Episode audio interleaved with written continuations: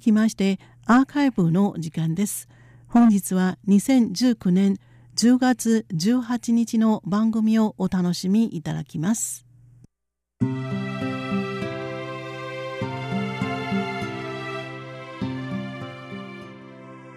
リスナーの皆様いかがお過ごしでしょうか？ナルワンアワーの時間です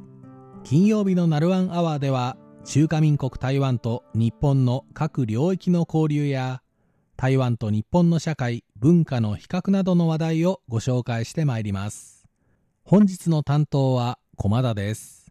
日本の対台湾窓口機関中華民国台湾における日本の大使館に相当するのが公益財団法人日本台湾交流協会です。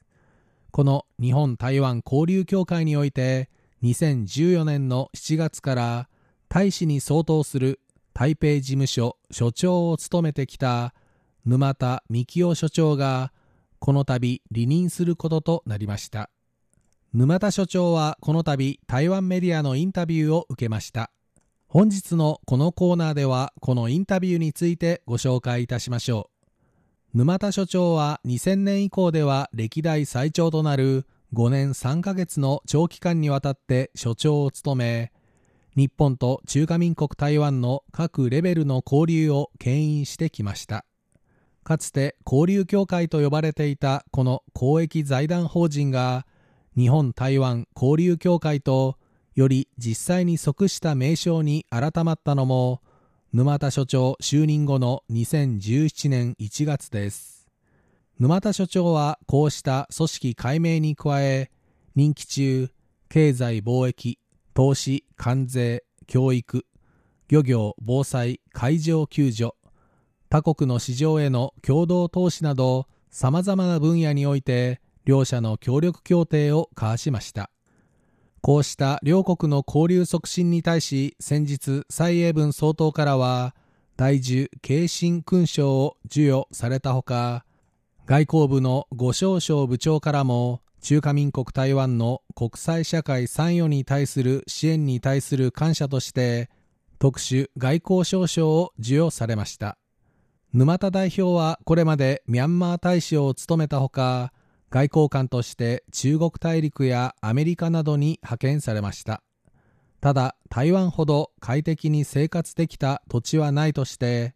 台湾は自分にとって第二の故郷だと強調。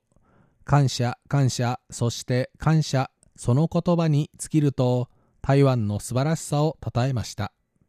5年余りの任期中、最も嬉しかったことは何だったかという問いに対し、沼田代表は、3年前にスタートした台湾の高校生の日本留学を推進するプログラムと答え、初年度は15名、2年目は24名、今年も23名の生徒が日本へ留学したとして台湾の若者たちを日本に送り日本を深く理解してもらうことはとても重要なことだと述べました。また台湾で最も好きな場所はどこかと問われ沼田代表は総統府だと答えました。日本統治時代の1919年に完成した総統府は今年100周年を迎え様々な記念イベントが行われています。沼田代表はこれまでしばしば総統府を訪ね、馬英九前総統、そして現在の蔡英文総統に大変にお世話になったと語るとともに、建物そのものに対する思いについて、総統府の建物は100年の歴史を誇る。これだけの長い時間が経っていながら、台湾の皆さんはなおこの建物を大切に使っておられ、尊敬の念と謝意を感じると述べました。